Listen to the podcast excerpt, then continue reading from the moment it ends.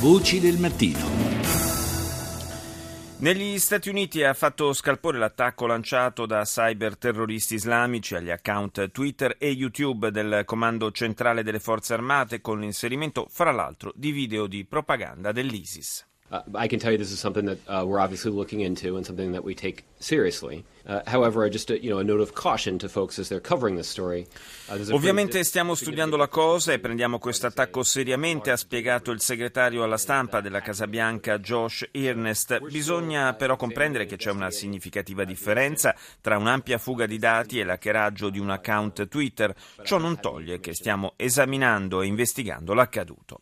Come avevamo sottolineato ieri mattina, più di qualcuno ha storto la bocca per l'assenza di personalità di primo piano americane alla marcia di domenica a Parigi, tanto che alla fine la Casa Bianca si è scusata per quella che ha ammesso essere stata una scelta sbagliata. Le critiche aveva replicato in precedenza anche il segretario di Stato John Kerry. The United States has been deeply engaged with France from the moment this horrific event uh, took place. I personally I think I must have been one of the first people in the world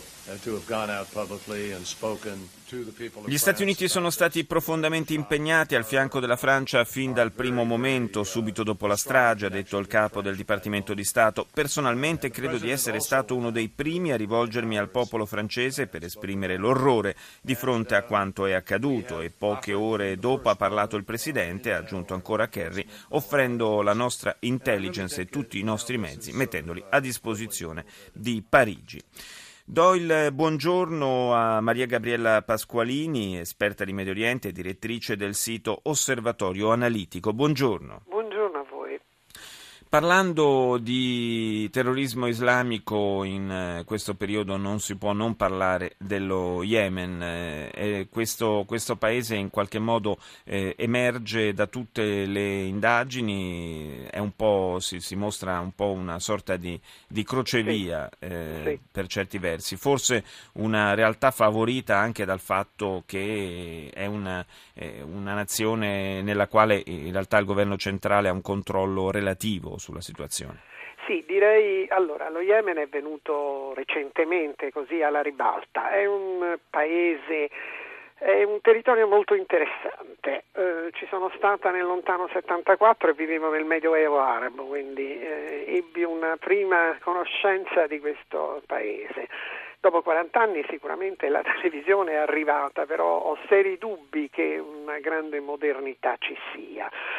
Eh, che cos'è? Un paese molto interessante. Eh, lei ha parlato di nazione, bah, non so se è proprio una nazione, comunque sia. Eh, vediamo subito la sua posizione geografica. Fino, la... fino, a pochi anni fa era anche un paese diviso politicamente. esatto, però. era un paese diviso, adesso dovrebbe essere un paese um, così unito, però certo è un paese che nonostante abbia delle strutture istituzionali di questo nome, in realtà queste strutture istituzionali non funzionano, comunque non funzionano con i nostri parametri. Mm. Che cosa c'è di interessante? Quando c'è da valutare, come dico ai miei allievi, quando c'è da valutare un, un, paese, un territorio, andate subito a guardare quali sono le costanti geografiche e le costanti storiche. Messe insieme queste due cose si comincia a capire. Allora si comincia a capire perché lo Yemen è un bel posto per addestrare terroristi, certo. no? anche dal punto di vista geografico. Occupa la parte meridionale della penisola arabica, sta sul Mar Rosso e sull'Oceano Indiano. L'Arabia Saudita è a nord, a est all'Oman, a varie miglia di costa, sì, però queste cedono regione montagnosa e di difficile ehm, raggiungimento e poi un altopiano. E in questa, questa zona è di difficile penetrazione ma anche facile per un eventuale addestramento. Dopo l'Afghanistan, che è stato un grande territorio di addestramento e adesso non possono più addestrarlo, dopo la Libia, no?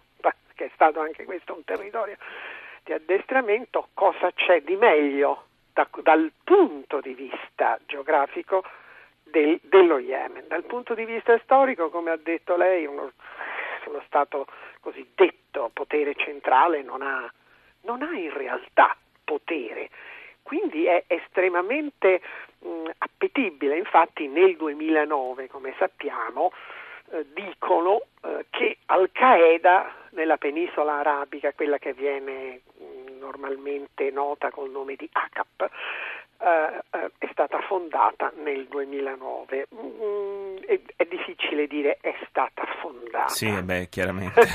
chiaramente, non c'è un atto di fondazione. Non c'è un atto di fondazione. Si è installata, bisogna sempre vedere tutto questo, a mio avviso, in relazione con quello che è successo poi in, in Afghanistan, è sempre questo.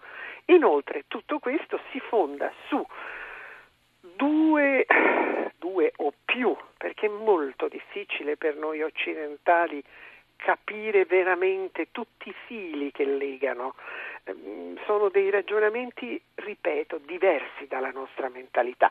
Comunque diciamo ci sono due gruppi, chiamiamoli gruppi, non chiamiamoli tribù, non chiamiamoli clan, uh-huh. due cercano il potere e come io dico sempre, eh, la ricerca della presa di, del potere è dinamica, dinamica nel senso armi in pugno.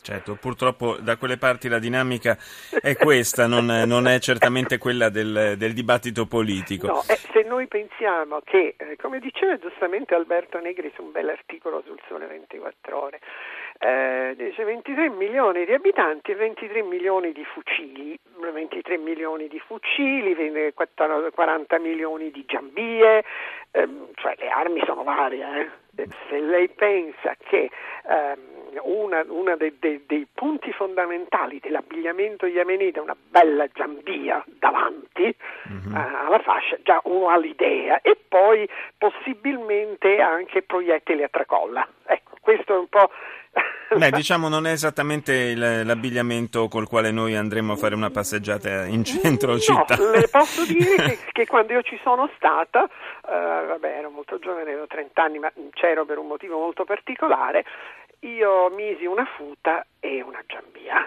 Ecco, quindi... molto rispettata, nonostante 30 anni e capelli biondi. Quindi l'ha, l'ha sperimentata direttamente questa, questa, situazione. Io ringrazio Maria Gabriella Pasqualini, direttrice del sito Osservatorio Analitico.